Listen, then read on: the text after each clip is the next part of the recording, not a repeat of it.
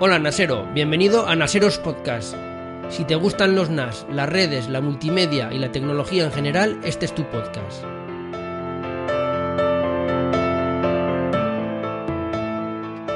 Hola de nuevo Naseros, ya estamos de vuelta. Hace tiempo que no estaba con vosotros y hoy vamos a tener un invitado especial. Bueno, realmente no es un invitado, realmente esto es un crossover entre Decar y Naseros, Degnet, del podcast Degnet. Me imagino que todos de vosotros ya lo conocéis.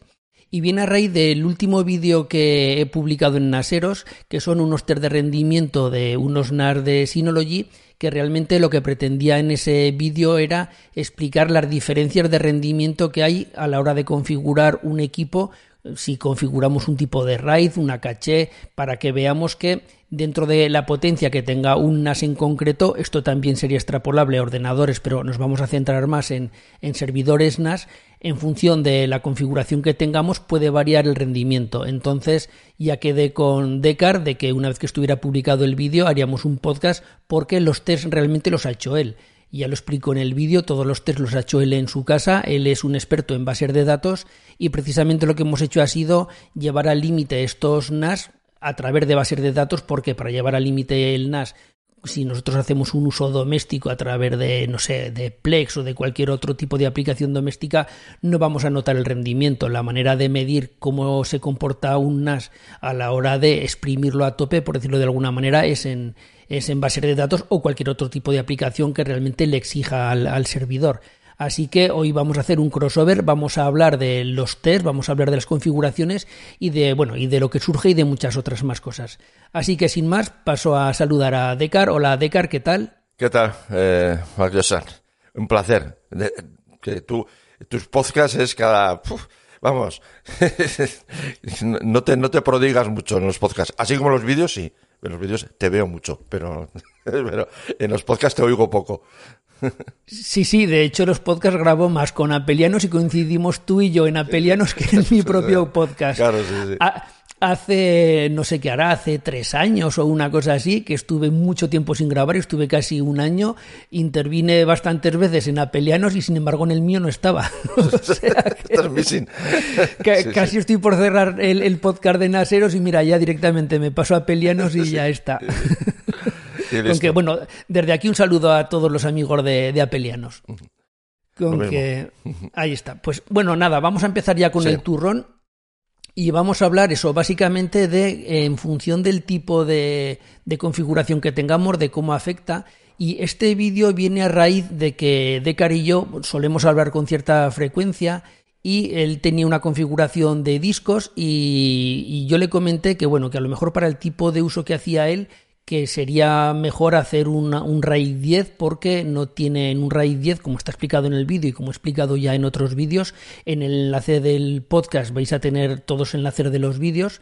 En un RAID 10 no tiene que calcular, como es en un caso de un RAID 5 o en un RAID 6, no tiene que calcular esa paridad, es directamente llegar y escribir los datos en crudo en, en varios discos entonces, que eso mejora el rendimiento. Entonces, a raíz de unas conversaciones que tuvimos, era mejor con caché, sin caché, un RAID 10, un RAID 5, dijimos, oye, vamos a hacer unos test y vamos a probarlo de verdad. Entonces, de ahí viene. Cuéntanos tu, experiencia, tú que eres el que has hecho los test, empezando por el tema de los RAID y, cuéntanos. Sí, eh, empezando también por, eh, por desde luego, el gran esfuerzo que has hecho porque realmente los test no estaban, o sea, no eran planificados, que eso nos ha traído, bueno, te ha traído sobre todo a ti de cabeza a la hora de extraer eh, eh, en el resumen que has hecho, que me ha parecido que has hecho un muy buen trabajo en el vídeo, porque claro, el número de test es, interminable, o sea, yo tengo ahí eh, test, eh, ficheritos de, de test que hacía cada vez que hacía un test en, en una cantidad tremenda.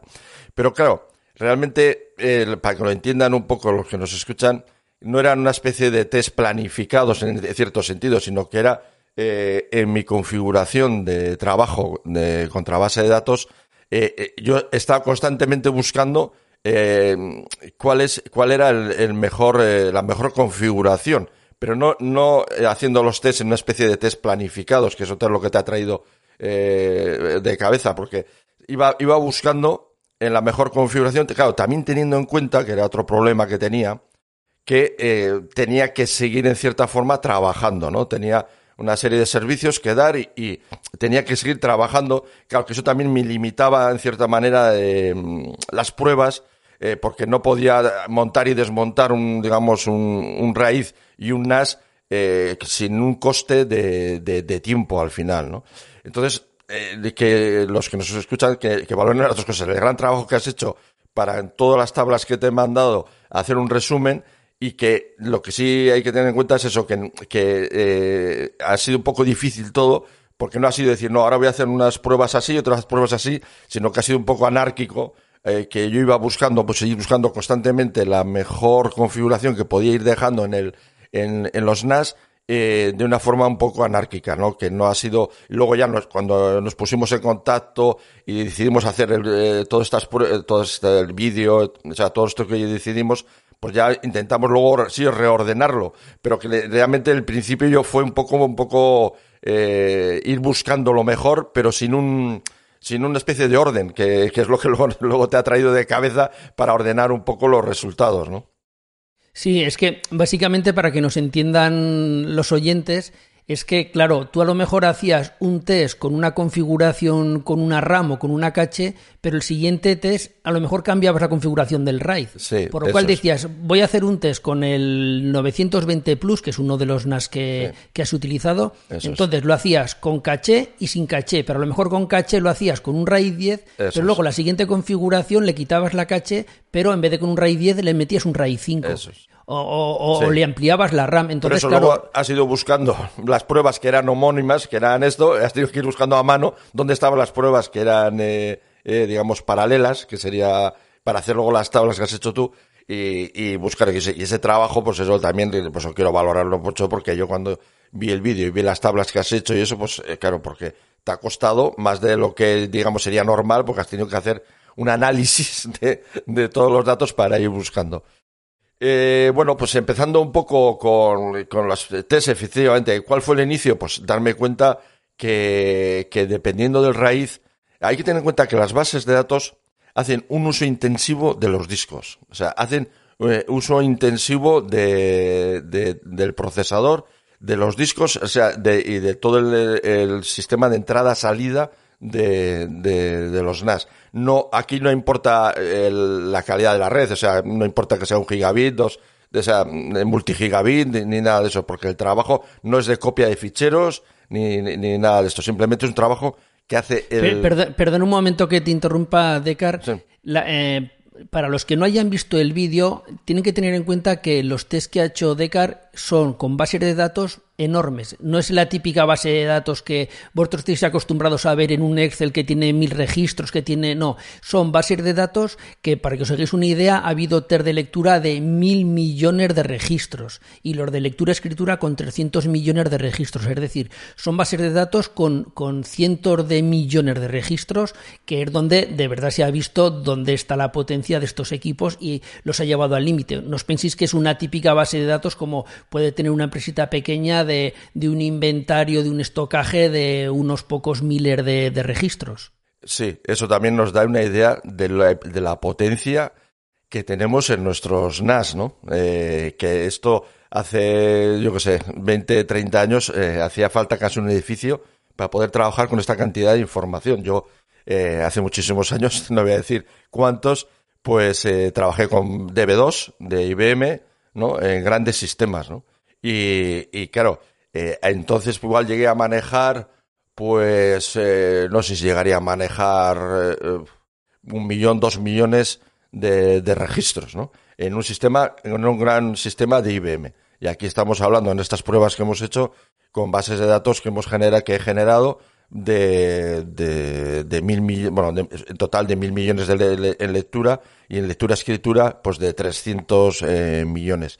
Y eso al final en NAS que son domésticos, o sea, no son NAS eh, tampoco de, de, un nivel eh, empresarial, sino que eh, son NAS domésticos y que con Maria Database, que es la base de datos nativa de, en este caso de Synology, pues eh, bien configurada y sí que sí que hay que tocar, hay que esto quizás se puede comentar un poco, eh, eh, sí que hay que tocar la configuración para que, claro, estas bases de datos funcionen en estos NAS en el sentido de que eh, la, caché interna que usa María Database hay que modificar la localización, hay que modificar la localización por defecto, porque eso me volvió loco. Al principio cuando estas bases de datos eran tan grandes, daba un error, daba un error porque la caché interna por defecto está en la memoria, eh, en, la memoria interna donde está el sistema operativo de, de Synology y eso se agotaba. Entonces eh, había que sacarlo a, otro, a otro directorio externo en los discos para que la María Database no, no, no dejara de funcionar.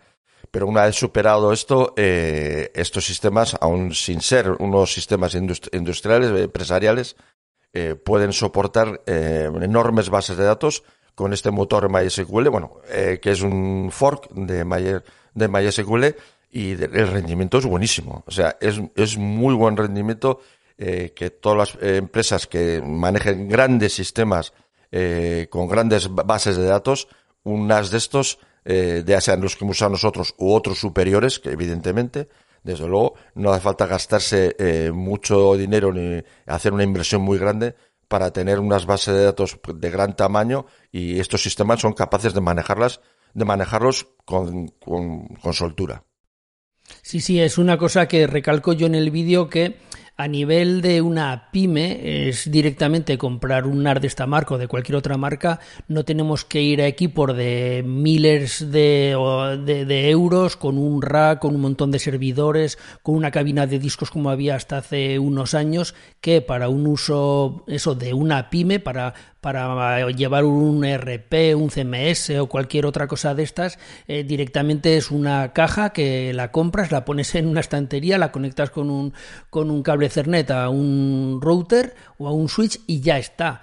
Eh, eh, y tampoco además, como comentábamos tú y yo en privado muchas veces, tampoco hace falta tener unos conocimientos altísimos, es decir, no hace falta, porque todo esto hace unos años hacía falta tener una cabina de discos con un personal especializado de, de IT que controlara mucho de bases de datos, de servidores, o sea, llevaba un mantenimiento y ahora con una persona que tiene unos conocimientos medios en bases de datos o de servidores, no hay que ser un gran especialista como para poder mantener todo esto, o sea, en, tiempo y en potencia y en todo. Es, es algo que quiero insistir que, que hoy en día el salto que han dado los NAS eh, es, es brutal. Un, un, NAS hoy de gama media, media alta, que puede valer 400, 500, 600 euros, puede tener la potencia de, de una cabina de discos que teníamos hasta hace no muchos años. No, eh, es que y usando, eh, usando las herramientas nativas que, que, da el sistema. O sea, que en, la inversión de dinero, que en la inversión de dinero que, que haces, ya va lo, lo, lo, que en cierta forma lo que necesitas, ya, ya lo, ya lo tienes. O sea, María Database, en este caso, eh, ya viene, ya viene con, con, eh, con el propio sistema, está, o sea, es una aplicación que se puede instalar en, en, el, en el propio sistema y, y las herramientas eh, Python, por ejemplo, que utilizo yo, aunque hay, hay otros lenguajes que se pueden usar perfectamente, eh, PHP, eh, temas de, de em, base de datos con front-end web, que es lo que es, se lleva hoy en día. Pero yo, yo utilizo Python, pero se pueden usar otros lenguajes comunes eh, perfectamente con, con estos, eh, con, con, estos NAS y, y, todo ello viene en, el, en, la inversión, en la inversión que haces, ¿no? En, eh, en, con la compra del NAS. Yo utilizo Maria Database, PHP MyAdmin y, y Python 3. Y son todas herramientas que vienen con el propio NAS, eh, vienen. O sea, que no he, no he utilizado ninguna herramienta externa a lo que ya eh, me trae el NAS. Y eso creo que también a nivel empresarial hay que recalcarlo.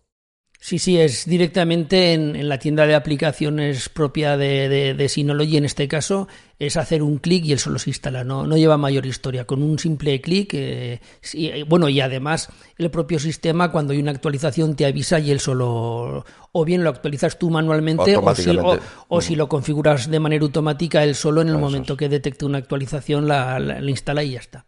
Eso es. Pues va, vamos a empezar a hablar en primer lugar por los discos que has utilizado eh, vamos a hablar un poquito de los discos y luego vamos a hablar de las configuraciones RAID de la caché, pero vamos a empezar por los discos porque los discos es algo que ya independientemente de los NAS y de, y de todo esto que nos llevamos entre manos, también esto vale para, para, cualquier cosa que utilice discos, que utilice almacenamiento, sea un ordenador, sea una videoconsola, sea lo que sea.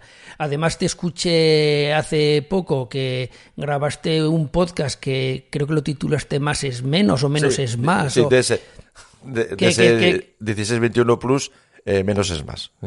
Ahí está, eso es, que explicabas que, bueno, vas a cambiar del tipo de discos y yo cuando escuché el podcast eh, te, te llamé y te comenté una cosa Sí. de los discos que estabas utilizando y, bueno, comenta a ver los discos que, Sí. que hemos utilizado, que, eh, bueno, que has utilizado, que son un SSD de Samsung y luego un Firecuda o Firecuda de, de Seagate. de Seagate. Explica los dos que has utilizado, qué características tienen. Pues bueno, esto eh, como todo, eh, eh, la búsqueda, eh, como todos buenos, eh, como todo buen explorador, en la búsqueda eh, se puede meter la pata, ¿no sabes? Es lo bueno de explorar, sí, claro, cuando, cuando decides, eh, eh, yo empecé con esto, pues antes de jubilarme ya empecé un poco con ello, y hace pues eh, tres o cuatro años, y, y la idea que tenía cuando empecé a usar estos Firecuda, Claro, yo realmente lo que me interesaba no es eh, almacenamiento, porque mm, yo no, iba a utilizar los NAS estos para meter películas, ni me- eh, o sea, grandes tamaños de, información. A mí la- el tamaño no me importaba. Yo quería hacer una, un- una plataforma de desarrollo en un NAS porque el NAS lo que te da es seguridad. Te da, o sea, te da muchísimas ventajas a, a desarrollar sobre un ordenador. Un ordenador, en cierta ma- manera, aunque sea en este caso, como yo utilizo un Mac, es más inestable a la hora de, de- hacer un desarrollo, ¿no?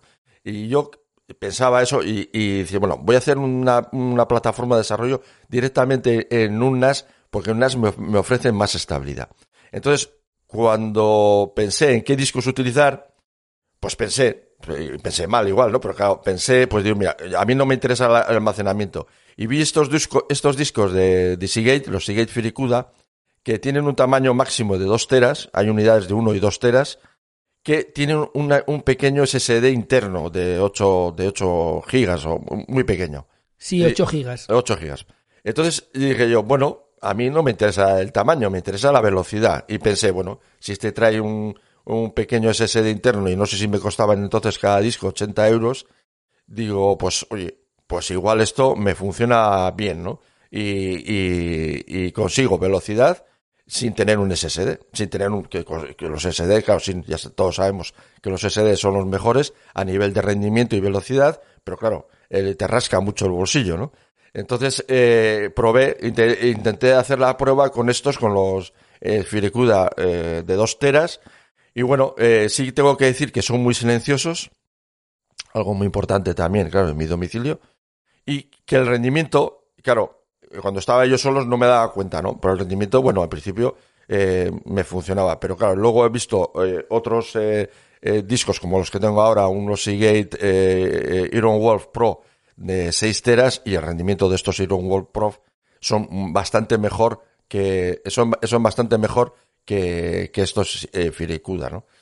En su momento, sí, pero claro, es evidente, además la evolución de los discos mecánicos es, eh, es, ha sido brutal en cuanto a rendimiento. Es decir, sí, un, un SSD sigue siendo lo la mejor opción, pero los discos mecánicos que han subido, el rendimiento de los discos mecánicos ha ido mejorando generación tras generación muchísimo, ¿no? Y me he dado cuenta, que lo, bueno, te diste cuenta tú, eh, Mark Josan, que estos Firecuda, eh, depende cómo se utilizan o de las condiciones, la lectura, no, creo que la lectura eh, es bastante lenta. Y, probablemente... De 100, lo tendría que mirar, pero de Sí. 160 a 180 Eso megas, es. cuando los discos actuales están dando 230, 240, Eso es, casi, 250. casi, el, do- casi el doble. No tanto, pero No un tanto, pero 40 vamos. y, y sobre todo con un tamaño mucho mayor. Eso es. Entonces probablemente ahora sería, para mí, sería mucho más interesante eh, otro tipo de... Bueno, lo más interesante es, que es la idea que tengo, eh, coger, eh, coger eh, discos SSD, que es la idea que ir sustituyendo estos Firecuda y sustituyéndolos poco a poco por discos SSD de, de dos teras también, ¿no? Que claro, ahí sí, ahí sí se nota muchísimo, claro, eh, en estas pruebas se ve perfectamente que la, utilización de los discos Samsung, que también he utilizado, empecé a utilizar discos Samsung, sí, te rasca el bolsillo, pero claro, luego los números cantan, ¿no?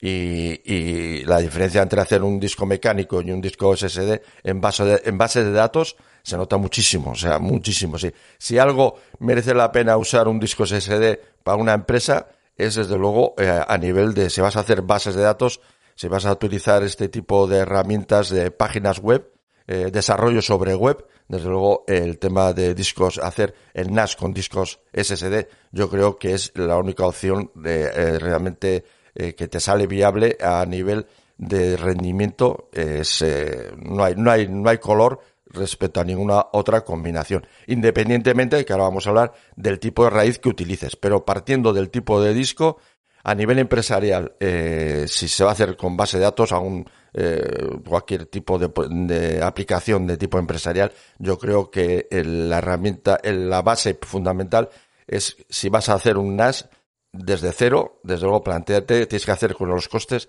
de comprar eh, discos SSD. Sí, es que, a ver, hay que tener en cuenta que el funcionamiento de un SSD de un mecánico es totalmente distinto y en el caso de los Firecuda, estos que utilizaste o que utilizas tú, tienen un uso muy determinado que no se ajustan a lo que es un NAS eh, por las características que tiene. Los SSDs eh, son muy rápidos, ya sabéis que los SSDs SATA, los, los NVMe, si hace falta hablamos luego, porque van por otro lado, pero los SSDs normales de dos y medio para entendernos, estos tienen una velocidad de lectura y de escritura que suelen estar siempre entre los 520, 530, 540 megabytes por segundo, porque la velocidad máxima de la interfaz SATA es de, es de 600. Entonces se quedan ahí en el límite, más que nada porque sé que es el límite de la interfaz SATA. Más que nada es eso, ¿vale? Y después los discos mecánicos, los actuales especiales para servidores, bueno, incluso los, los discos mecánicos normales de hoy en día, ya básicamente todos superan los 200 megas por segundo. Eh, que son más lentos, pero bueno, también tienen mucha capacidad, eh, que es la ventaja que tiene el mecánico frente al SSD, que puede tener, pues eso, capacidades de 6, de 8, de 10, de 14, de 18 teras. ¿Qué ocurre con estos Firecuda? ¿Por qué los sacó Seagate? Porque tienen un público muy determinado y es lo siguiente. En, según qué tipo de, de ordenadores y no digamos de videoconsolas, es muy importante cuando carga un juego al arrancar, por ejemplo en una PlayStation, mucha gente se queja de que le cuesta mucho cargar el, el, juego. Entonces, ¿qué es lo que hacen? Con este tipo de disco, como tiene una caché interna, que son estos 8 gigas, lo que hace es, pues el juego arranca más rápido porque según cuál sea el tamaño del disco o si tú lanzas una aplicación dentro de, la, en este caso la PlayStation, vamos a poner el ejemplo este, ocurre que el sistema operativo va más rápido y carga más rápido las aplicaciones y, y todo va un poquito más acelerado porque lo carga de la caché. Entonces, eh, aquí sí que tiene sentido ¿por porque en una PlayStation solo tenemos capacidad para meter un disco, hace que sea más rápido, pasamos del disco de una PlayStation este que es más rápido, ¿sabes? Eh, entonces ahí sí que tiene sentido, porque una PlayStation no es un ordenador donde, o un NAS donde podamos configurar una caché, no tenemos manera de meterle dos o tres discos para que uno haga de caché, el otro haga de, de almacenamiento. Entonces, tienen ese uso para, sobre todo para gaming, para ordenadores, para videoconsolas, como para que ese arranque sea más rápido. O si lo tenemos en un ordenador, en un PC normal y corriente, para que cuando arrancamos una aplicación ofimática o la aplicación que sea, que arranque más rápido. Esa, esa, es la finalidad que tienen estos, estos discos y por eso solo llegan hasta los 2 teras porque básicamente eh, se utilizaban para eso. Una cosa que hay que tener muy clara en cuanto a los SSDs y los discos mecánicos, ya disco mecánico normal, ya dejándonos de estos Firecuda, es ya no solo la velocidad de lectura y de escritura de los famosos 520-540 megabytes frente a los 200-250 megabytes que tiene un, un mecánico, megabytes por segundo, es los famosos IOPS, los famosos Input Output per Second, porque ahí ya no estamos hablando de que tengan el doble. En números redondos podemos decir que un, un SSD tiene eso, lo que hemos hablado, 200, o sea, tiene 530 megabytes por segundo frente a los 200 y pico del mecánico, es el doble. Pero en IOPS no, en IOPS eh, es un orden de magnitud o dos órdenes de magnitud superior, hasta el punto de que un disco mecánico puede tener una velocidad de IOPS de, de 80, 90, 100, 200 IOPS por segundo frente a los SSDs que podemos estar hablando de magnitudes de 70.000, 80.000, 200.000. Es decir, que cuando estamos hablando de, como es en tu caso, muchas lecturas y oh. escrituras muy pequeñitas, porque son archivos muy pequeños, muy pequeños, no es, muy pequeños, no es coger y, copiar una película de varios gigas o de, muchos megas, no, no, es eh, cachitos muy pequeñitos, muy son, pequeños. Eh, son bases de datos en las que utilizan, pues eso, datos muy pequeñitos de muy poquitos bytes o, bits, pero, pero muchísimos de ellos. Entonces, ahí estos IOPS son fundamentales. Entre manejar un disco mecánico o manejar un SSD, incluso manejar un SSD de gama media a uno de gama alta, hay SSDs que pueden rondar los 40, 50 mil IOPS, pero es que tenemos SSDs que están rondando el medio millón, incluso hay algunos que se acercan al millón de IOPS por segundo. Ya los muy enterprise, ya los muy caros muy enterprise, pero, pero para que veáis que el orden de magnitud es totalmente distinta. Entonces, ¿a qué voy con esto? A que nosotros cuando vamos a montar un NAS o un servidor o incluso aunque sea un ordenador para casa para, para un uso ya un poquito más, más serio, ¿no? Que, o bien para gaming o para uso profesional, que ya no es el típico para, para ofimática. Tenemos que tener muy claro qué tipo de uso le vamos a dar. ¿Va a ser para uso doméstico para ver películas, descargar películas y cosas así, donde el rendimiento no nos afecta? ¿Vale? O si es ya para manejar bases de datos y ya no solo bases de datos, para ya un uso más pro, por decirlo de alguna manera. Ahí tenemos que un poquito rascarnos el bolsillo, ver el almacenamiento de corto plazo y de largo plazo, el de corto plazo y el que se utiliza habitualmente, ese que sea un SSD, según qué tipo de uso, un SSD rápido, un uso SSD empresarial y después ya lo que sea de almacenamiento de más a largo plazo, siempre pongo el mismo caso, un NAS que se utiliza en una empresa para un montón de cosas, pero una de ellas es almacenar el histórico de facturas. El histórico de facturas y de documentos, yo que sé, de un proyecto de ingeniería que hace una empresa de ingeniería. Tú, el proyecto con el que trabajas y las facturas con las que estás trabajando a diario que vayan corriendo en el SSD, pero un proyecto que ya lo has terminado, que es un proyecto que a lo mejor lo entregaste hace dos años, que tienes que tenerlo por si algún día tienes que echarle mano, pero que no echas mano a ese proyecto nunca o de ciento a viento, pero evidentemente lo tienes que tener guardado, ese puede ir tranquilamente en un mecánico. Y todo eso a la hora de planificar qué NAS me compro, qué número de bahías, qué discos le pongo a cada bahía, todo eso hay que tenerlo muy en cuenta porque nos va a afectar al precio y al rendimiento del sistema. Exacto, y que el cambio luego de eso, como hemos hablado muchas veces, eh, el cambio de, posterior, quiero decir, me he en el raíz, me, he equivocado en los discos, al final el cambio posterior puede ser bastante traumático en horas de trabajo y, incluso posibles pérdidas de, información. Es decir, el NAS una vez que está configurado, si es aumentar la memoria, muchas de lo que dices tú, eso no pasa nada porque aumentar la memoria es meterle un, más memoria en, el slot libre que esté. Pero claro, eh, cambiar los discos, por ejemplo, claro, cambiar los discos de mecánicos a SSD, pues claro, eso ya es más tiempo, una empresa, eso al final es pérdida de tiempo, es mucho tiempo lo que se pierde en cambiar los discos, por eso es tan interesante el hablar de, este uso de los NAS en no en el tema doméstico, que es generalmente lo que muchas veces eh, eh, hablas tú en tus eh, vídeos y, y, en el canal de Naseros, que el 90% de lo que se habla es uso doméstico, ¿no? Pero hay un tanto por ciento de, estoy seguro de tus eh, eh, los que te escuchan o te ven que son empresas, son clientes empresariales. Sí, mucho, no, el, porcentaje es mucho más alto. Hay mucha empresa, hay mucha, mucha pyme y, mucho instalador también. A Naseros le sigue mucho instalador que, que lo que hacen es eso, en, ellos dan un servicio técnico a empresas y muchos de ellos están optando por colocar NAS en estas empresas, los administran ellos porque se pueden administrar de una manera muy sencilla en remoto, pero los administran ellos y cada vez está entrando más, gracias a Dios, estos equipos a, nivel profesional o empresarial. Yo, yo, llevo la, yo llevo la administración de tres NAS de, de, un, de un administrador de fincas que tiene todos los datos del administrador de fincas en, en esos en esos tres NAS y la administración, y la administración yo también lo hago, la, llevo de forma remota, o sea, que es algo muy habitual.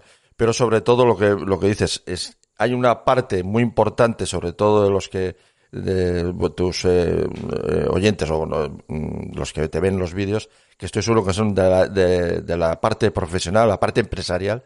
Y claro, es muy específico y eh, es totalmente diferente las, las variables que hay que usar a nivel empresarial que respecto a un uso doméstico. Es que no, en realidad no, en realidad no tiene nada que ver.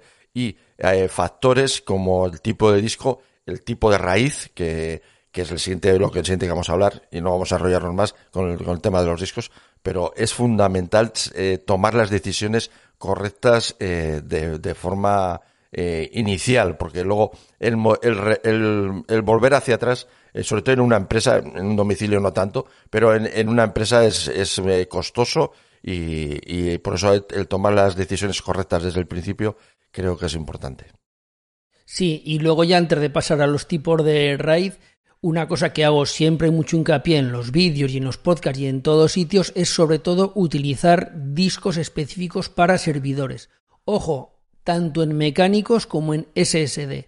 La gente en el disco mecánico lo tiene un poquito más claro, pero en el SSD estamos igual. El SSD, precisamente según el tipo de uso que hagamos, el, el, número de lecturas y de escrituras van desgastando, vamos a decirlo así, el, el SSD, tiene un número de finito de, de Larceldar de uso y los SSDs de uso específico para NAS o para servidores. Yo siempre hablo de, de, NAS, pero bueno, realmente un NAS es un servidor, de igual que hablemos de NAS que de servidores, hay que tenerlo en cuenta. Son un poco más caros tanto los mecánicos como los SSDs si estamos hablando de las gamas específicas de, de servidor, pero sobre todo recomiendo utilizar los, las gamas específicas para servidor, que todas las marcas de, de discos, Western Digital, Seagate, da igual la, la que utilicemos, Toshiba hace. Ayer me llegaron dos Toshiba que, compré y todos tienen su gama de, de NAS.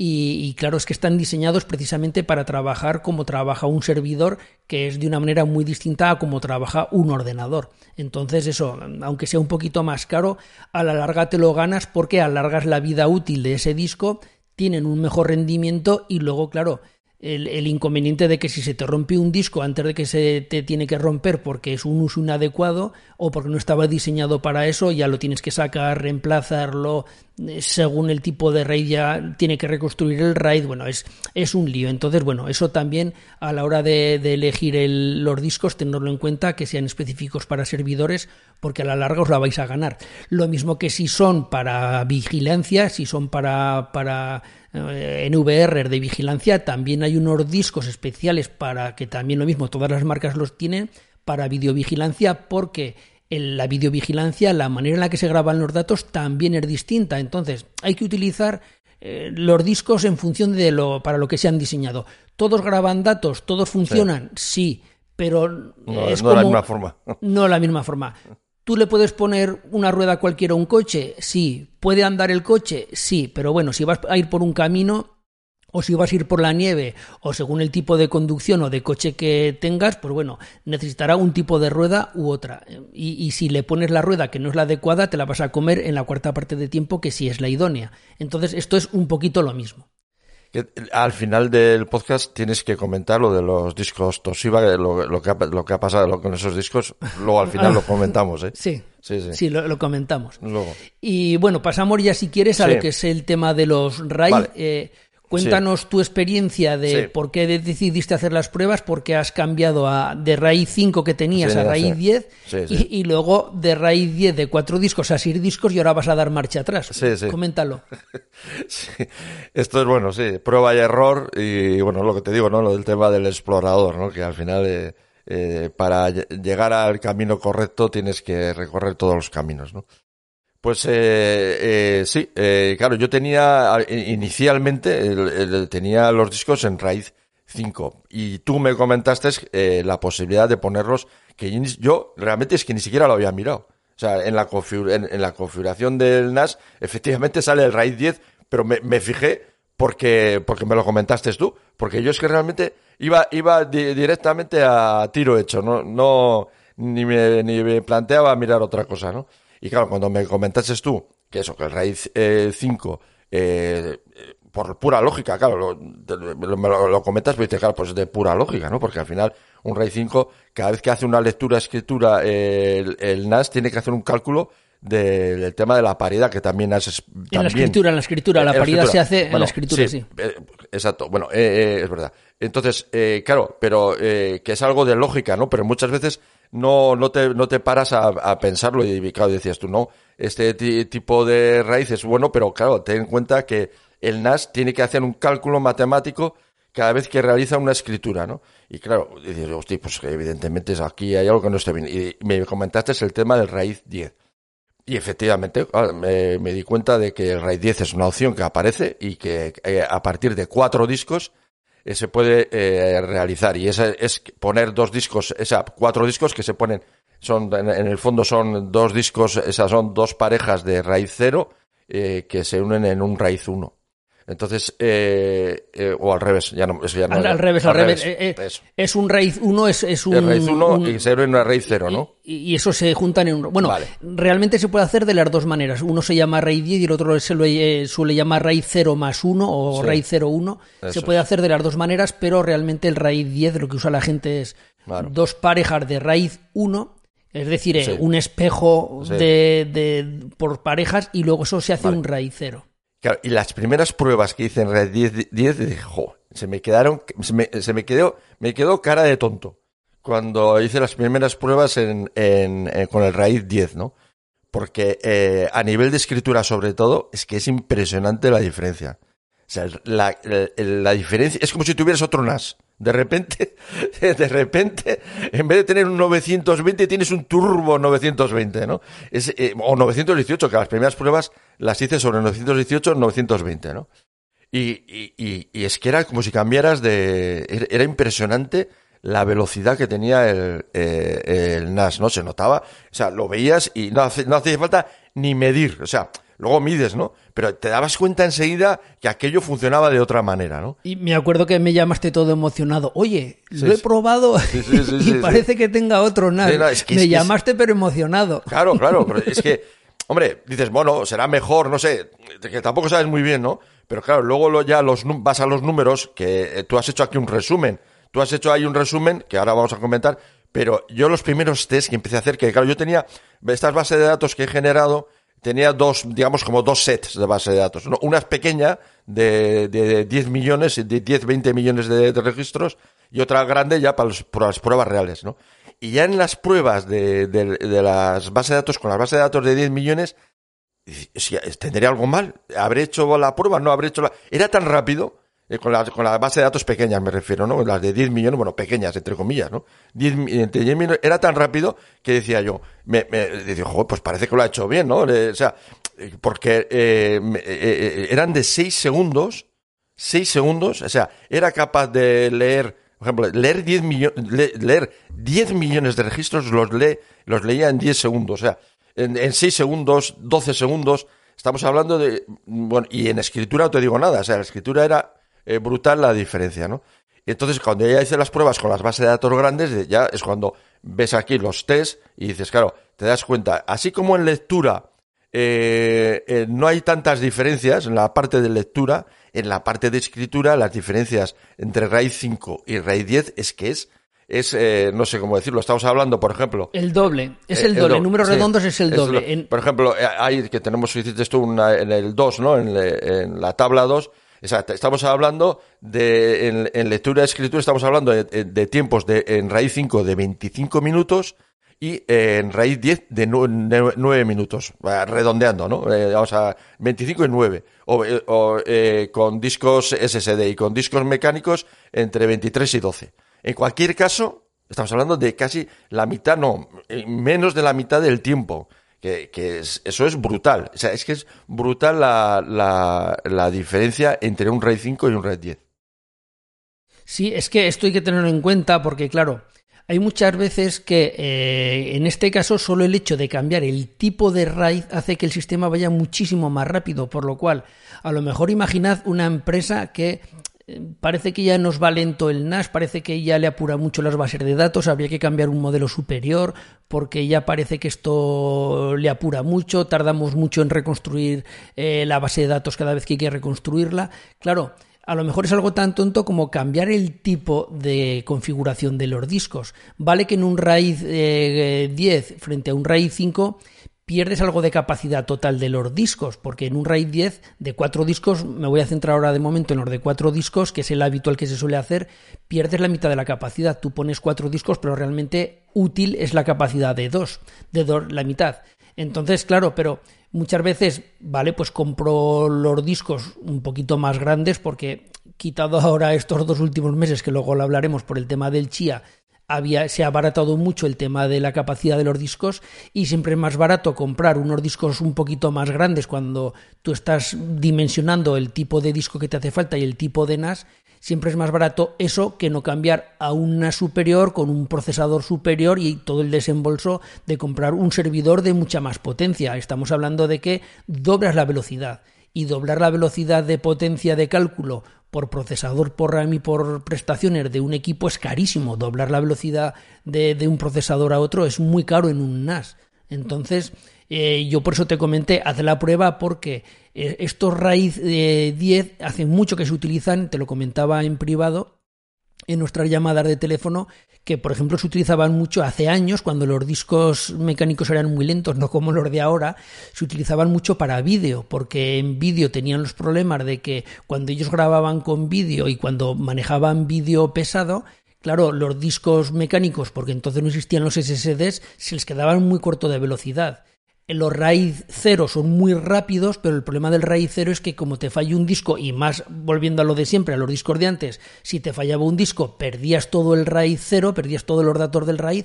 Entonces, en, en vídeo se utilizaba mucho esto, el RAID 10, por eso, por la, por la rapidez de lectura y, de escritura, y, y, además es un sistema muy confiable porque, quitado que te fallen dos discos a la vez, tienes, eh, bueno, y según cómo te fallen los dos discos, también mantienes los datos. Entonces, claro, es un sistema que se utilizaba mucho.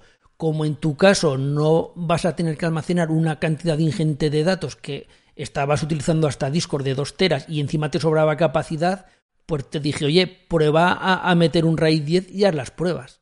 Correcto, y fue, de luego, vamos, eh, para mí fue un descubrimiento porque, aunque, como dices muy bien, Magnus, en, la teoría, todo esto en la teoría dices, no, sí, pero no, es lo mismo lo de siempre, no es lo mismo verlo en la, o escucharlo en la teoría que luego verlo en la práctica. Claro que en la práctica dices, es que es impresionante la diferencia, ¿no? Y, y, y, y este, este cambio de, de raíz 5 a raíz 10 eh, fue tremendo. Luego hice pruebas también con raíz 0. Y evidentemente el raíz 0 a nivel de rendimiento todavía más rápido, sobre todo si lo haces con, con discos SSD. También hice pruebas con discos SSD en RAID 0 y claro, el rendimiento en RAID 0 eh, es, eh, es tremendo, ¿no? Eh, o sea, es mucho mejor todavía, ¿no? Pero claro, ahí hay que, ten, ahí hay que trabajar con otro problema, que es lo que acabas de decir tú. Un RAID, un RAID 0, eh, si se estropea un disco, se estropea todo el RAID. Y claro, es, es, planteable, ¿eh? depende, eso a nivel empresarial es planteable, porque claro, tienes que planteártelo en el sentido de que luego tienes que configurar unas copias de seguridad eh, que sean, que te aseguren que en un momento dado, si, si dices, no, el rendimiento me merece la pena, porque igual es una página web, por ejemplo, muy, muy que carga mucha información, y dices, no, me puede interesar un RAID, un RAID cero, pero claro, tienes que planificarte unas eh, copias de seguridad para asegurarte que la seguridad que no tienes en el propio raíz te la asegure las copias, ¿no? Y a cambio obtienes el mejor rendimiento. El mejor rendimiento que he obtenido en las pruebas son con, claro, evidentemente con raíz cero de, con discos SSD, ¿no? Que, que hay, eh, también se nota la diferencia. Sí, yo, yo de hecho no he publicado en el vídeo el raíz cero porque no tiene sentido, porque todos sabemos que el raíz cero es el más rápido. Lo que pasa es que el raíz cero tiene un problema y es, eh, tiene dos problemas. El primero, que cuando falla un disco pierdes todo el RAID, ¿vale? Eso es un problema muy grave, por lo cual tienes que tener un sistema de backup muy bueno para que si esto te ocurre no pierdas los datos, tener para recuperar del, del RAID. Y luego otro problema es la que cuando te falla el RAID pierdes todos los datos, los puedes recuperar del backup, pero ahí tienes un problema de pérdida de tiempo. Tú imagínate en una empresa que están tirando, volvemos al caso tuyo, de una base de datos, o si estás tirando en una productora de vídeo, estás eh, trabajando con, con, con un vídeo, te falla un disco, pierdes todo el RAID, tienes que coger, sacar los discos, meterlos, volver a pasar del backup de donde lo tengas. Ojo, a lo mejor estás trabajando con SSDs muy rápidos, pero el backup como lo que quieres es tener un backup que no te cueste tanto dinero, seguramente a lo mejor el backup lo tienes en un disco mecánico. Por lo cual, luego tienes que coger esos datos del disco mecánico, los tienes que pasar a, la nueva configuración del RAID 0 una vez que, repones el, disco roto o que te ha fallado, por lo cual ahí la alta, la alta disponibilidad falla. No tienes alta disponibilidad tendrías que, en según qué casos, esperar a por la noche, cambiarlo todo, hacer todo el cambio. Es decir, ahí tienes un problema. ¿Qué ocurre en el momento que tú utilizas el, un raíz como este, un raíz 10? que si te falla un disco no pasa nada, sigue trabajando, el sistema sigue trabajando, que además te ha pasado a ti como comentaste en el, en el podcast Sí, sí, lo he probado, lo he probado. Eh, lo, has visto, lo has probado en propia carne. Entonces, tú estás trabajando, de repente te falla un disco, sigues trabajando, sigue todo igual, y luego, claro, te salta una alerta, oye, te ha fallado un disco, sabes que lo tienes que cambiar, pero bueno, tú puedes seguir trabajando. no, se te viene abajo tu, tu, tu, sistema, por lo cual sigues durante todo el día trabajando, compras otro disco, cuando te llega lo cambias, o, das, o, el departamento de IT lo que hace es lo cambia y ya está. No, eh, eh, esto, esto que estás diciendo es totalmente cierto y más cierto en base de datos, porque las bases de datos, la restauración de base de datos es muy lenta. O sea, la restauración, así como la copia de seguridad es rápida, o sea, lo que es hacer un, un, dump, que se llama hacer un dump de, de, la de base de datos es muy rápida, hacer un restore, digamos, entre comillas, hacer, hacer un restore de la base de datos es, eh, es, es, lo más lento, si las bases de datos tienen cierto tamaño, es, es, es de lo más lento. Entonces, todo esto que has dicho es cierto, pero encima en base de datos es el doble de cierto, ¿no? Digamos, eh, o sea, todo eso en base de datos es doblado, porque la restauración es lo más lento. Así como la copia de seguridad es rápida, eso es rápido. La, la, lo que es la restauración, el, volver a crear los índices, pues sí, porque la, copia de seguridad solamente hace copia de los datos, pero al, al, volcarlo de nuevo tiene que reconstruir todos los índices de las tablas y al final eso se hace, se hace muy, muy lento. Y como dices tú, en un RAID 10 no solo te puede fallar eh, un disco, incluso puede fallarte incluso dos, incluso depende, no, te puede fallar varios, depende de los que fallen, eh, podría ser más de uno, ¿no? Pero vamos a suponer que uno. Y yo, a mí me pasó, ¿no? Y, y desde luego, por mucho, otra vez, como lo que comentamos, la teoría te dice que va a seguir, ¿no? Pero es en ese caso, yo estaba haciendo una tarea de, de, volcado de datos y, y, ver cómo, efectivamente, me avisa el sistema de que se ha estropeado un disco y ver cómo el sistema sigue trabajando. O sea, realmente, sí, te avisa, evidentemente, te avisa, pero eh, todos los procesos que yo tenía en marcha los, los compruebo y efectivamente está todo en marcha. Y nada, lo que dices tú, pues eh, cogí otro disco, lo metí en caliente, como sin tocar nada, y el, eh, lo añadí de nuevo al RAID 10 y, y, y, para el NAS es como si no habría, es como si no habría pasado absolutamente nada.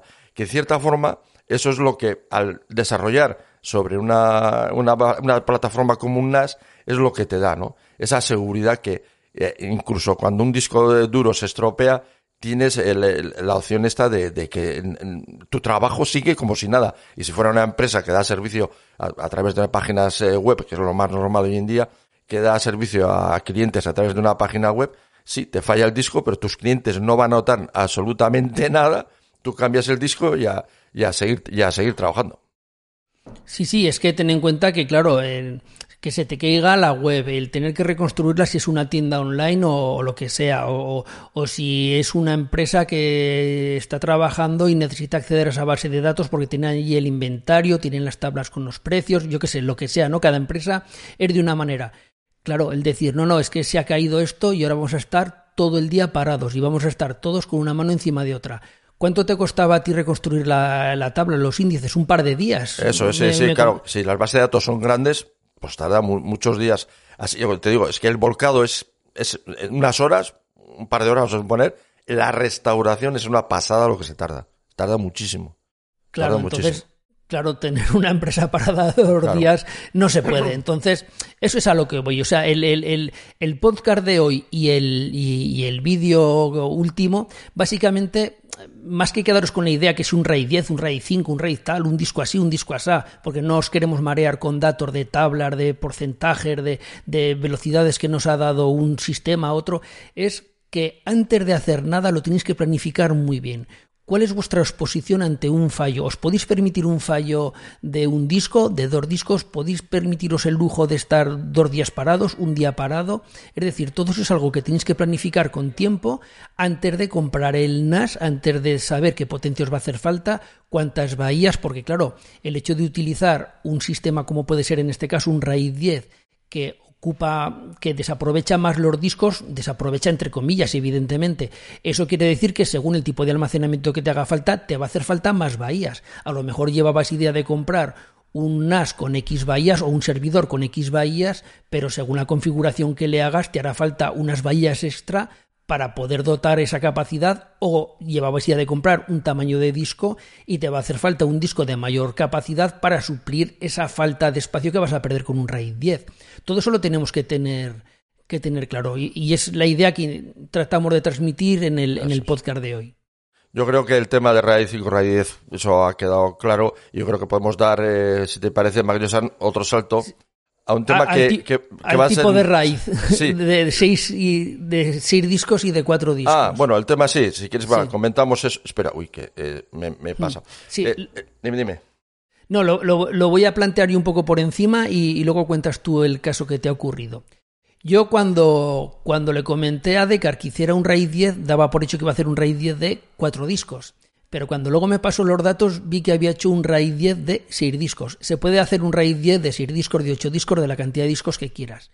El, el RAID 10 es lo mismo, es que en, vez, en 6 discos, en vez de tener dos parejas de raíz 1, lo que tienes es tres parejas, en este caso con 6 discos, tres parejas de raíz 1 que se agrupan esas parejas en un raíz 0. El, el, el, procedimiento es el mismo. Y, y si eh, y lo hiciéramos de 8 discos, de 10 discos sería lo mismo. Serían como parejas de discos de raíz 1 que se agrupan todas esas parejas en un raíz 10. Teóricamente nos dice que un raíz 10 de 6 discos va a ser más rápido que uno de 4 discos. Esa es la teoría.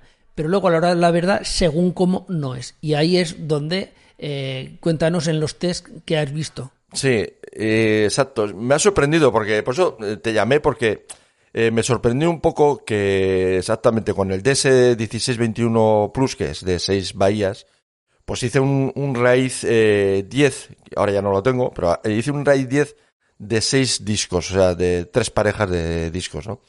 Y yo notaba que el rendimiento no era, eh, o sea, teóricamente tenía que ser más, eh, un, rendimiento, un rendimiento mejor, pero yo notaba que el rendimiento no había mejorado sí, todo funcionaba ok, todo funcionaba bien, pero el rendimiento no, no, no había mejorado.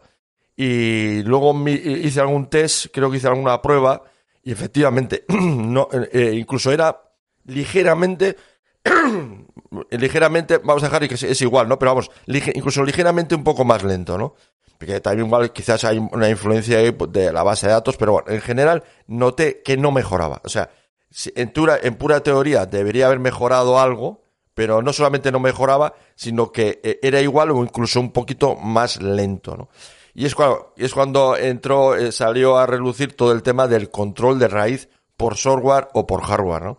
Y claro, estos NAS, que son al final NAS eh, domésticos, no son NAS empresariales, pues claro, eh, también el número de discos influye en el rendimiento porque el control de el del raíz es software, ¿no? Y claro, contra más discos pones, depende de, de cómo sea ese raíz, cómo sea eh, la cantidad de discos, puede ser contraproducente hacer, por ejemplo, un raíz de, yo qué sé, de 12 discos en raíz cero, puede ser contraproducente. En, si, a ver, si lo que buscamos es rendimiento siempre, claro, siempre tiene que quedar claro que lo que buscamos en estos casos es rendimiento, rendimiento eh, eh, velocidad de escritura y lectura. Entonces, si tenemos esto en cuenta, puede ser contraproducente hacer muy grande los raíz, porque al ser NAS en estos casos de tipo, mm, digamos, domésticos, pues no hay eh, todo software. Aquí no hay nada hardware a nivel de control del raíz. Y claro, puede luego dar lugar que sigues aumentando los, de, los, el tamaño, pero no, no mejoras en el rendimiento. Sí, a ver, lo que tenemos que tener claro es que en la teoría, según qué tipo de RAID, se suman velocidades de, lectura y de escritura, pero claro, esa es la teoría.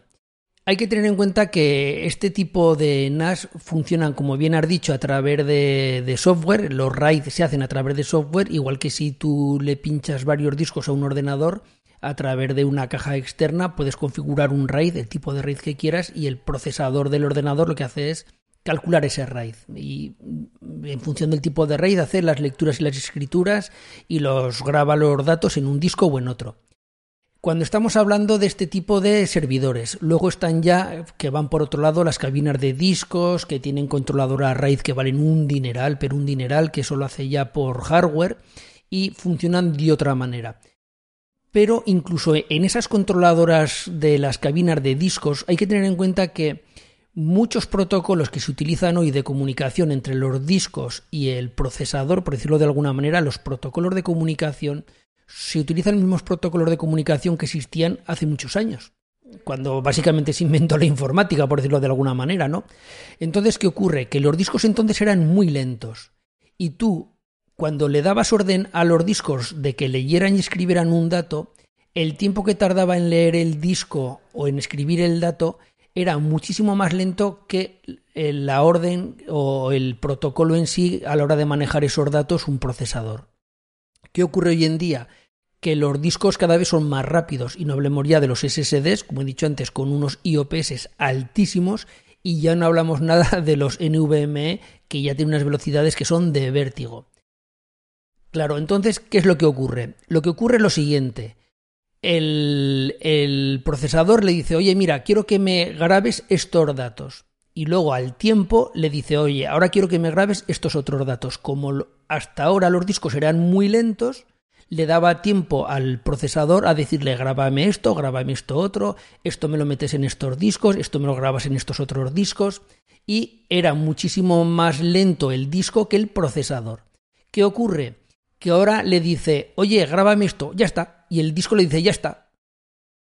¿Qué ocurre? Que cuando tienes que manejar muchos discos a la vez, y los discos son muy rápidos, como que el procesador se agobia.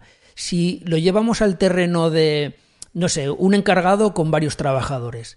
Si tú tienes trabajadores muy lentos, muy perezosos, muy holgazanes, vas a ir más rápido con diez o sea, con dos trabajadores que con uno. Y vas a ir más rápido con cuatro trabajadores que con dos. Pero ¿qué ocurre si son trabajadores ultra rápidos, ultra eficientes, que todo que les dices en la décima de segundo te lo hacen? que cuantos más trabajadores tengas, más te va a costar organizar el trabajo para cada trabajador. Y le dices a un trabajador, hazme esto, y aún no has terminado de darle la orden al segundo trabajador de lo que tiene que hacer, y el primer trabajador te dice, ya está, ya he terminado. Y tú mismo te agobias, tú mismo no te da tiempo a organizar el trabajo de los trabajadores, explicado de una manera muy tosca y muy burda. Entonces, un poquito eso es lo que está pasando ahora. Tenemos que tener en cuenta el tipo de discos que tenemos, la velocidad de lectura y de escritura, los IOPS que tienen, por lo cual no siempre una mayor cantidad de discos nos va a funcionar como teóricamente funciona un RAID. A lo mejor nosotros dices, vale, hago un RAID 0 de 10 discos, leerá a 10 por y escribirá a 10 por. Vale, esa es la teoría, pero eso es, esa teoría es válida cuando tienes dos discos. Cuando tienes tres discos, y dependiendo de si son discos mecánicos o si son discos SSD. Pero tú ahora poner 10 discos por poner el caso, 10 discos M2 en un RAID 10 mm. y no, eso no se lo come ningún procesador. Claro. Entonces, eso es lo que te ha pasado a ti, que en función del tipo de RAID que tengas, teóricamente sí que es más rápido, pero a la hora de la verdad, por el tipo de procesador, por el tipo de NAS, por el tipo de, trabajo que tú haces, no lo notas. A lo mejor, por ejemplo, si en vez de base, habría que hacer la prueba, ¿eh? pero bueno, a lo mejor por el tipo de base de datos, perdón, por el tipo de uso que tú haces, este RAID 10 de 6 discos, si tú hubieras manejado ficheros muy grandes, como es, por ejemplo, copiar películas de mucho ah. tamaño porque tú fueras una productora de vídeo, ahí a lo mejor sí que habría sido más rápido. Pero como tú manejas ficheritos muy pequeñitos, muy pequeñitos, muchos ficheritos, tiene que estar al tanto el procesador de donde se graba todo. Entonces, bueno, eso es una cosa que quería comentar para que la tengáis en cuenta, que una cosa es la teoría de cuando tienes muchos discos en un RAID del tipo de, de velocidad de lectura y de escritura, de que es un 3 por un 4 por un 5 por, pero a la hora de la verdad en la práctica no siempre es así. Y esto es también, eh, hablando, pasando al capítulo del caché, que yo creo que también es muy interesante, ¿no? El, tema de la influencia del caché, eh, eh, Mayosan. eh, que ha sido también las pruebas muy, muy curiosas. Por lo menos esa es a mí, para, en particular para mí, ha sido de las más curiosas eh, los resultados de que has extraído, has conseguido extraer del laberinto de pruebas que, que tengo yo. Y, y, ya me había llamado a mí la atención que las pruebas que hacía de quitar, poner, eh, porque el caché sí, sí que puedes hacer una cierta variación sin romper nada del, del, del NAS, y, y, sobre todo, por ejemplo, eh, vamos a, a, comentar los resultados del caché en un 918 Plus con, con caché, con caché de, o sea, sin caché, con caché de lectura-escritura y solamente de, de, de, lectura, ¿no? Y lo curioso, por ejemplo, enseguida me di cuenta yo también que las velocidades de lectura no variaban prácticamente nada. Eh, en este caso hay que tener en cuenta que los discos eran eh, con discos SSD pero eh, en general las velocidades de lectura no varían, tienden, tienden a ser estables dependiendo de, la caché que tengas, eh, tienden a ser estables. Bueno, eso, o sea, que no varía mucho si tienes caché, si, no, si le pones uno de lectura-escritura o si solamente le pones de lectura. Pero lo curioso son los resultados de estos cuatro discos eh, SSD en raíz 10. No, son, son, eran SSHD. Ah, o sea, eran, eran, de los mixtos, era de los que los ah, vale, vale, que tienen los 8 gigas de, sí, de, sí. de, memoria interna, por decirlo de alguna La manera. La cosa es que lo, lo, curioso que has extraído, y yo de todos esos, de todas esas pruebas, ¿no? Que el, el, la, digamos que el rendimiento eh, van entre 8 minutos sin en la prueba de, de lectura-escritura de 300 millones de registros, va sin caché, sin ningún tipo de caché, en 8 minutos. Con una caché de lectura-escritura 9 minutos. Y eh, solo caché de lectura, eh, una caché de lectura 6 minutos. Entonces yo lo que veo ahí eh, es que, de hecho yo ahora, eh, yo ahora mismo la, la, caché que tengo en el DS1621 es solo de lectura y veo que eh, puede ser contraproducente las operaciones de escritura con la caché sobre, sobre este tipo de discos, ¿no? Sí, a ver, generalmente eh, la caché de escritura suele perjudicar. Hay casos en los que no, evidentemente, hay casos que para eso existe, si no, no existiría, no, no, no se podría configurar, pero en el 90% de los casos una caché de escritura ralentiza. Una caché de escritura no está aconsejada.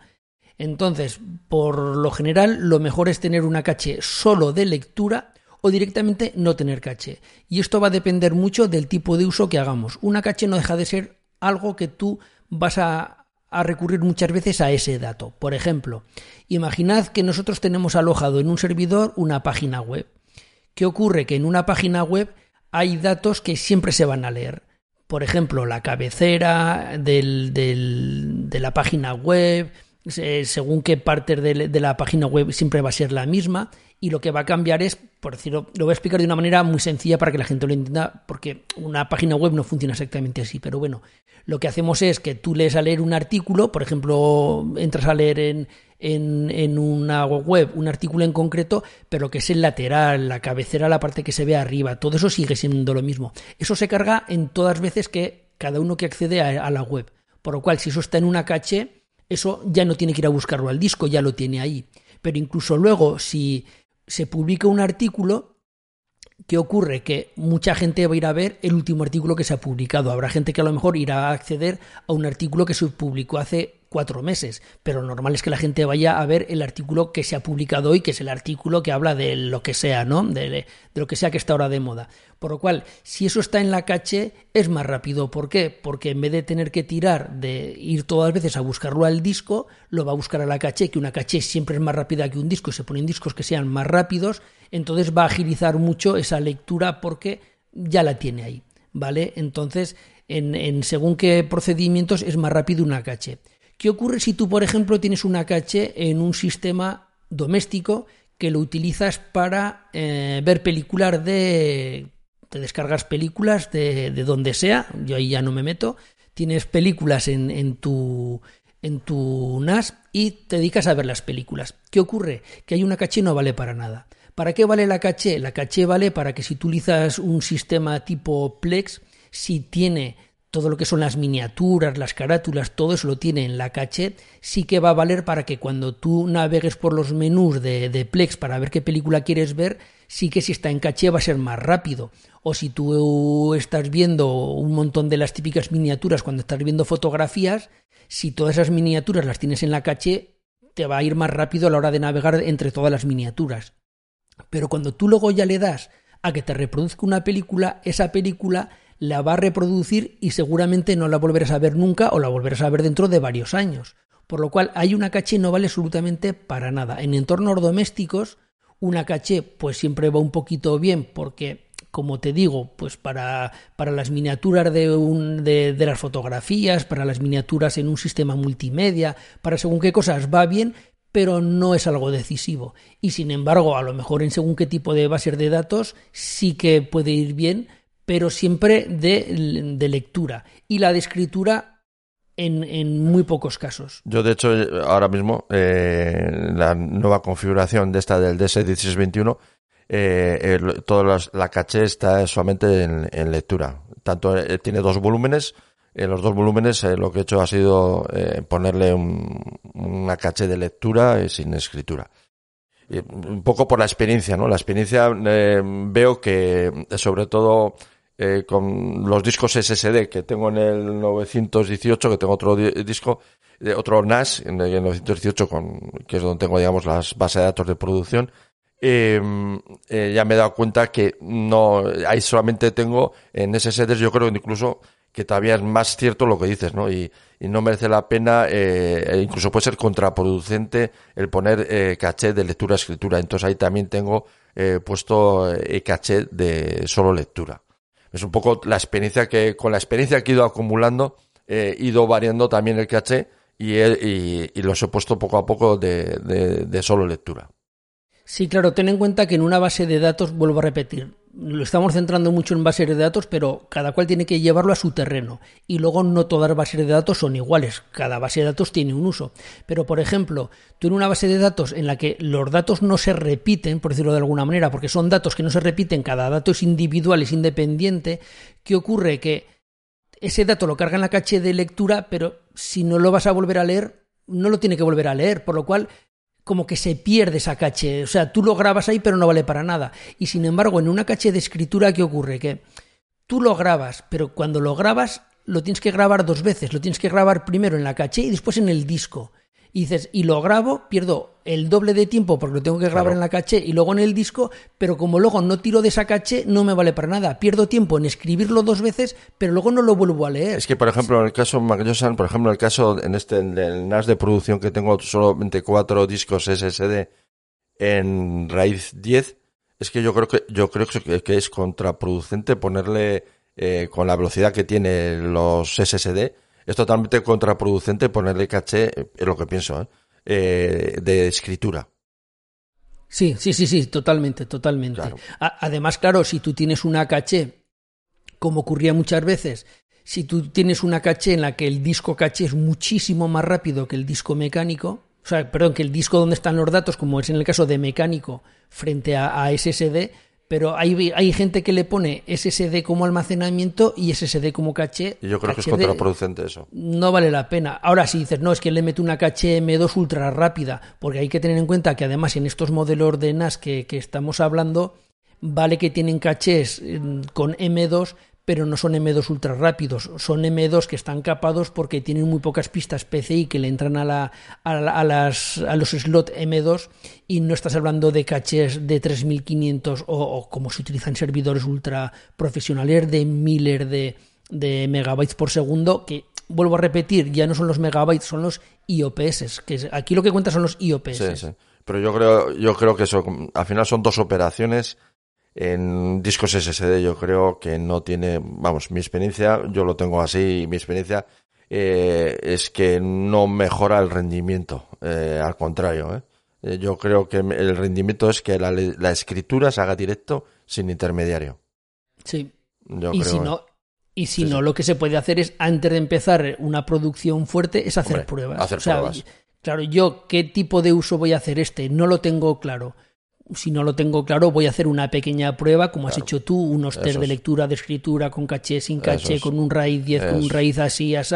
Vale, ¿cuál es mi configuración óptima? Esta, vale, pues ahora sí, ahora ya mm, entro en producción, meto todos los datos, pongo todo en funcionamiento con la configuración que sé que para mi tipo de uso es el idóneo, porque desde aquí no podemos decir siempre poner caché, nunca poner caché, no, no, eso va a depender cada cual, cada empresa o cada usuario del tipo de uso que, haga. Sí, ahí eh, lo que yo también digo en, mis podcasts es eh, juega antes. Yo siempre digo, eh, antes de empezar a meterle información o unas, una información relevante, base de datos, lo que sea, juega. Juega con él en el sentido de que haz pruebas. Si ya tienes los discos, vale, pues haz una configuración, una prueba con otra configuración, hace una serie de pruebas y luego ya cuando veas, cuando ves cuál es la, digamos, la configuración que te convence, pues entonces ya sí, ya empiezas a cargar el NAS con, con la información relevante con información válida o de trabajo que, necesites, ¿no? Pero no hagas las pruebas con información de trabajo o relevante porque estás jugando con fuego. Claro. Y luego ya de aquí, si te parece, pasamos a la RAM. Y en la RAM realmente no llegué a exponer los datos en, el vídeo porque en la RAM tuve muchos problemas porque no había pruebas equivalentes. porque las poquitas pruebas que habías hecho con mayor o con menor RAM, unas eran con un tipo de RAID, otras con otro, con un tipo de disco, con un tipo de cache, por lo cual el tener que dices, vale, es más rápido así que así, pero claro, como, como no podía comparar, y luego la RAM tiene una cosa a favor de todo que estamos hablando, que la RAM es relativamente barata y que si tú ves que el equipo te ve un poco justo, coges, le amplías la RAM y ya está. No es como lo que hemos hablado de que, jo, he puesto todo en un RAID 5, ahora me doy cuenta que sería mejor un RAID 10. ahora, ¿cómo lo deshago? Entonces, la RAM es decir, pues bueno, voy al máximo de RAM que puedo, o al máximo tampoco, porque según qué tipo de usos tampoco es cuestión de llenar el servidor a, a, todo que da de RAM. Pero bueno, yo noto que tengo poca RAM, veo que la cosa va un poco justa, siempre veo que la RAM está a tope bueno, pues oye, quito el módulo de RAM, compro un módulo de mayor capacidad o si tengo varios o si tengo slots libres le añado y ya está. Y no afecta en nada al rendimiento del, o sea, no al rendimiento, no afecta en nada a la configuración, apagas el equipo, le metes la RAM, lo arrancas y sin tocar nada vas a ver que te va a ir todo más alegre y un poquito mejor. Sí, en general es que la verdad es que yo hice las pruebas, casi todas las pruebas con RAM máxima. Eh, vosotros al tener vuestro NAS vais a ver en todo momento la, el, el, uso que hace eh, el, NAS de la RAM. En general, los, en general, los NAS no tienden a, no tienden a usar mucho, mucha cantidad de RAM. En base de datos sí, porque en base de datos eh, la configuración de María Database, que hay un fichero de configuración, que esto, eh, a ver, me ha, cogido el cable, el ratón, y, me, lo ha desconectado tú. Bueno, en, en, en, base de datos sí que se tiende a tirar de, de, RAM porque eh, eh, María Database es hambrienta. O sea, contra más RAM usemos, en general, eh, si se configura de forma correcta, va a mejorar el rendimiento. Con, eh, con, la configuración por defecto de, de María Database eh, tendréis, un, tendréis un rendimiento muy bueno con base de datos, mm, digamos, normales que pueden llegar hasta 10 millones de registros. Por ejemplo, vais a tener eh, unos, unos rendimientos muy buenos. Pero a partir, a partir de ahí sí que hay que entrar en el, fichero my, my.cnf y configurar ciertos parámetros, sobre todo el parámetro que es InnoDB Buffer Pool Size, que eso si entráis en los ficheros de configuración lo vais a encontrar enseguida, y ahí sí que es interesante eh, modificar esos parámetros para que ampliar el uso de la memoria, si tenemos por ejemplo 8 gigas de memoria, ampliar ese, ese buffer pool hasta la mitad, más o menos la mitad, 4 eh, porque inmediatamente que configuréis eso, María Database se va a apropiar de esa memoria y le va, la, va a dividir en instancias y la va a usar para el trabajo interno que hace con las bases de datos. Y en general, eso lo, a partir de, calculo yo en, mis pruebas, por ejemplo, a partir de 10 millones de registros en una base de datos, ya al tocar este tipo de parámetros hace que mejore eh, el rendimiento.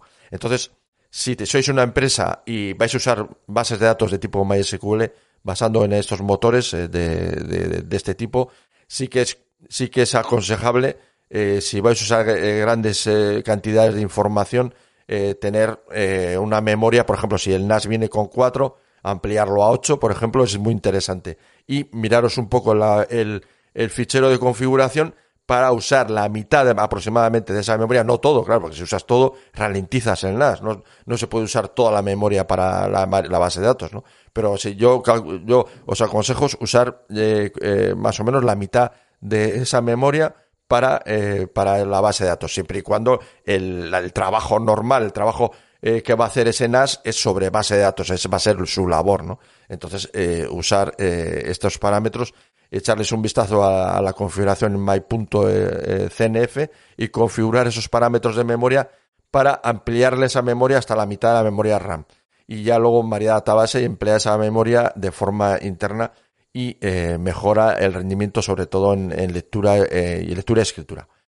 Es lo único que, tenéis que tener en cuenta, porque en general, tú lo sabes bien, Mark los NAS no suelen tirar, en general consumen poca memoria a no ser que sean las aplicaciones muy específicas como esta. Sí, sobre todo también influye mucho la cantidad de servicios que tengas corriendo en el NAS. Entonces no es lo mismo eh, que tengas muy pocos servicios a que tengas muchísimos servicios corriendo y luego también... Docker es igual.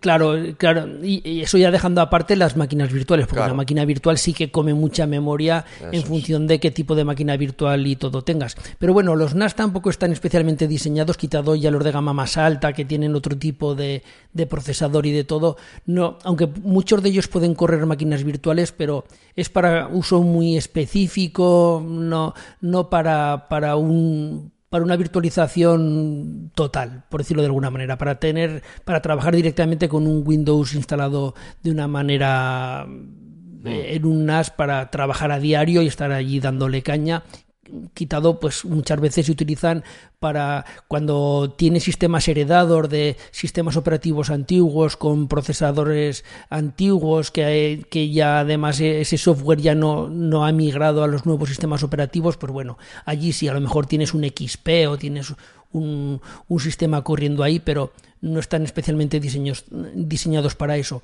Y lo que sí que hay muchas veces que hay corriendo mucho Docker y corriendo muchas aplicaciones porque hacen falta para la empresa. Ojo, a nivel particular, a nivel doméstico, hay gente que tiene muchísimo Docker para controlar la domótica, para controlar una impresora 3D, para, para mil historias, ¿no? Entonces ahí sí. Pero bueno, yo creo que eh, si comparamos el precio que tiene una RAM con el precio que tiene el equipo, con los discos, con el consumo de electricidad, con todo, pues bueno, yo creo que tampoco es cuestión de ir racaneando la, RAM. Cada cual tiene que saber el, uso que le va a dar y bueno, el ampliar a una RAM un poquito de mayor capacidad tampoco es algo que es prohibitivo, no es algo que sea, bueno, bajo mi punto de vista, que haya aquí racaneando, vamos. Y, y, estamos hablando, en este caso, los consejos que he dado yo, claro, en casos que tengas bases de datos, que en empresas se puede dar, ¿eh? pero cierto tipo de empresas por tipos de modelo de negocio se puede dar que tengan bases de datos muy, muy, muy grandes. Pero no, no es una base de datos normal que tiene un millón de registros, puedes usar María Database o cualquier sistema de base de datos de forma directa sin tocar absolutamente nada y el rendimiento va a ser muy bueno muy bueno, muy bueno. O sea que eh, eh, eh, solamente para casos que sean ya bases de datos por lo que sea, que pueda haberlas, ¿eh? haberlas, que sean muy, muy grandes, es cuando realmente tienes que tocar algo la configuración. Pero en general, con la configuración que te vienen estos NAS por defecto, eh, con la RAM que traen por defecto, eh, muchas empresas no van a tener que tocar absolutamente nada y el rendimiento va a ser excelente. Sí, bueno, yo creo que con esto ya le hemos dado un repaso a todo un poco, más o menos, yo creo que la gente ya se habrá quedado con la idea. Eh, todo esto lo pondré en un post, haré un post donde pondré estas tablas y, lo que has comentado antes del fichero de configuración de María Database. Por supuesto, los NAS no solo tienen María Database, se pueden instalar muchos otros tipos de bases de datos, de, de lenguajes, de todo. Lo que pasa es que lo hemos centrado en el tipo de base de datos en Python, que es lo que tú utilizas, pero bueno, por poder se puede instalar de todo. Es que si no nos centramos, entonces que lo hacemos buena.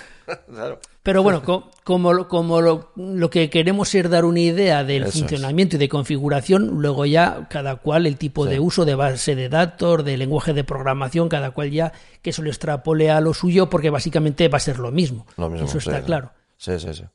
Y Pues, bueno, no sé. Nos, si- nos tienes si- que, nos tienes que contar un poco cómo has minado. Has estado minando, y, Ah, y- sí.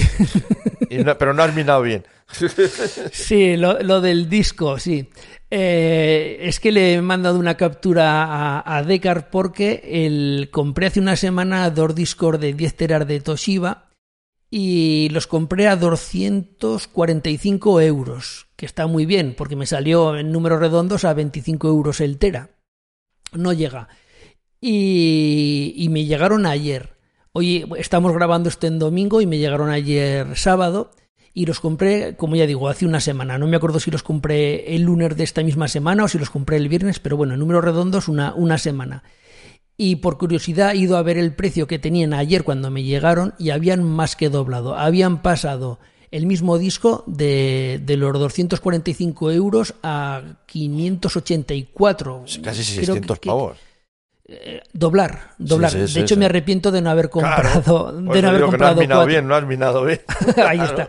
Además, fijaros que los compré porque como con el tema de Chia, que además lo hablamos en, en Apelianos, todo el tema de las criptomonedas, de Chia y de esto, dije, bueno, como los vi muy bien de precio, dije, voy a aprovechar, los voy a comprar y ya los tengo. No porque me hagan falta para hoy mismo e- esos teras, ¿no? Y sí, sí, he hecho bien porque se ha disparado el precio. Se ha Sí, disparado claro, el precio. ahí, claro, te has arrepentido ahora de haber cogido pues igual cuatro, ¿no? Que es lo que... Sí, eh, además em, dudé porque son bulk. Bulk es, eh, son unos Toshiba bulk. Bulk es como si fuera un OEM. Eh, La gente entiende lo que es un OEM en software y, y OEM, eh, o sea, y bulk quiere decir que tiene eh, es lo mismo, son discos originales, vienen de fábrica, todo igual, pero en vez de venir en un blister bien preparados y, y así pues es lo mismo que un OEM, que OEM es lo que le venden a las empresas cuando tienen que montar muchos discos en equipos, en vez de vendérselos en- de manera bien presentado, le envían un palé a lo mejor con 100 discos. Pues esto es lo mismo, pero en vez de para empresas, para particulares, se llama bulk. Entonces, yo me daba un poquito de miedo cómo vendrían empaquetados, cómo vendrían presentados, porque sé que no vienen bien presentados, pero a mí lo que me interesaba es que vinieran bien embalados para, para que no sufrieran golpes ni sufrieran ningún deterioro en el, en el envío. Y la verdad es que ya pondré unas fotos que le envié a Decar, vinieron en una caja, bien protegidos, con unas esponjas, y, y lo que he hecho ha sido los he pinchado dentro del NAS, les he hecho un ter de velocidad para ver que estuviera todo bien y que comprobara que el disco estaba bien, y me daba 240 y muchos, casi 250 megabytes por segundo, que es la velocidad que dan estos discos, así que todo perfecto a un precio no irrisorio, es el precio que tenían hace un mes y medio, pero es que ahora eh, se ha vuelto prohibitivo el comprar un disco. Es que el, el gráfico que me mandaste era brutal. El gráfico del que- precio. Era el bueno, ya lo pondré, ya lo pondré en Twitter y lo pondré también en, Sí, sí. en el, en el post que escriba, se ven los típicos dientes de sierra normales de las fluctuaciones de precio, pero de repente suben vertical, una pared en vertical, que pasa eso de las fluctuaciones que van 200 y pico euros el disco, pues a lo mejor fluctúa entre 230 y 270 euros el, el disco. Pero de repente pasa de eso a, a- a valer eso los, los 500 y pico y se ve una pared en vertical que casi se sale del gráfico por la subida de precio. Sí, sí, pero sí, ojo, pero est- está pasando con todos los Con discos, todos. ¿eh? Con todos, con todos. Además, los de gran, de gran tamaño no, no encuentras en, en- de ninguna marca ni en ningún sitio. ¿vale? A partir de 10 teras tienes no, o sea, es muy difícil encontrar un disco duro. Sí, sí, y de hecho estos son de 10 teras que últimamente los que compraba eran de mayor tamaño y son de 10 teras porque los de 14 y 16 no hay. O hay unos precios que, bueno, si este vale ahora 580, me parece que el del de 12 y 14 teras iban a 1000 euros. O no. Una burrada, una auténtica barbaridad. Hemos pasado de, de valer unos 20, 25 euros el tera a valer un tera, pues multiplicarlo 50. por 3, a 50, O- 60, o- 70 euros el tera. Tera. Y cuanto, y cuanto mayor es la capacidad del disco, como eh, hace falta discos de mucha capacidad para el famoso chia, para el minado a través de de los discos, por eso cuanto mm, de mayor capacidad es el disco, mayor precio por tera tienen, que ya directamente ni siquiera tienen un precio alto, es que no existen, no hay, no hay, no, se pueden comprar. No sé, y, de momento seguimos y no parece que el asunto, bueno, ya veremos cómo acaba esta historia, pero pero de momento se asusta el hecho de, de, que vas a buscar discos, por menos discos, y no, no tarjetas gráficas, eso ya no existe, pero eh, el, tema de los discos están desapareciendo, vamos, y, o subiendo los precios a unos precios absolutamente, vamos, que se va a convertir el asunto del almacenamiento en prohibitivo. Sí, incluso yo conozco alguna tienda que tenía un estocaje alto de discos y claro, no son tontos, yo lo entiendo. Como ven la, la, falta de, de, discos que hay, yo este disco lo tenía en un precio y de hoy para mañana te lo subo un 20%. ¿Por qué? Porque sé que lo voy a vender. O un 30, o un 50, o un 100%. por ponerlo, y lo vendes, lo vendes. O sea, o sea que... Claro, pero, pero el problema va a estar en que, claro, ahora imagínate una empresa que sí que le hace falta los discos, igual que hablábamos de las tarjetas gráficas, de que le hace falta una productora de vídeo, que le hacen falta tarjetas gráficas y discos para almacenamiento porque traga mucho, mucho espacio una productora de vídeo y que ahora no tiene ni discos ni gráficas. Es un problemón. Yo, chicos, de momento eh, tampoco esto, esto ha saltado mucho a los medios de comunicación generales, pero es un problemón y que, ahí está y no sé, no sé exactamente cuál va a ser, eh, cómo va a derivar todo esto. No lo sé, en fin. Iremos, estaremos al tanto. Ahora, lo que sí que quiero decir que si por lo que sea veis algún disco que está muy bien de precio, aunque no os haga falta, como me pasa a mí, comprarlo. Comprarlo porque como esto se ponga complicado, vais a tener un tesoro. Sí, exacto, porque de cierta manera os eh, está subiendo el valor de lo automáticamente día a día va subiendo el valor de, los discos y el almacenamiento que tenéis que también va a tener supongo al final eh, esto va a tener eh, tiene que tener repercusión en la nube famosa Sí, porque la nube a la larga son empresas que van a tener que comprar discos. Y si, a ellos, y, si a ellos les doblan el precio del disco, el precio del tera, pues de alguna manera lo van a tener que repercutir. Lo van a repercutir, sí o sí. claro, exactamente. No hay más. Pues bueno, pues oye, yo creo que le hemos dado un buen repaso. ¿Hay algo que quieras comentar, algo que nos hayamos dejado en el tintero? Nada, eh, Mariosa, que, que gracias por tu ayuda, por porque todas en este, por las pruebas, en, las pruebas, por la configuración de, de los NAS y, nada, que, que aquí estamos eh, y también cualquier duda, bueno, a través de, la página, del, canal de Naseros, de mi canal, en fin, eh, cualquier duda que tenéis, pues vamos a poner todo esto lo pondremos en el canal tanto en Aseros como en la página como en el canal mío. O sea, van a tener toda esta información al alcance de la mano.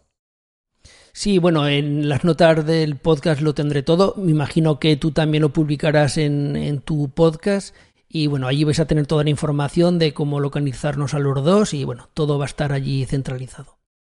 Así que nada, ya sin más, despedirme, darte las gracias a ti por, por los test que has hecho y por todo el trabajo que te has metido entre pecho y espalda. Encima sé que ha sido complicado porque, como comentabas, era con equipos en producción, que, que eso lo cambia todo, el que sean equipos en producción, a que digas yo aquí tengo este NAS parado y lo voy a dedicar a hacer unas pruebas. Y bueno, pues eso, y ya sin más despedirme y, darte las gracias por venir. Pues eh, encantado, eh, Mario San, y es un placer. Y nada, hasta la próxima. Pues nada, un saludo y hasta luego. Bye bye.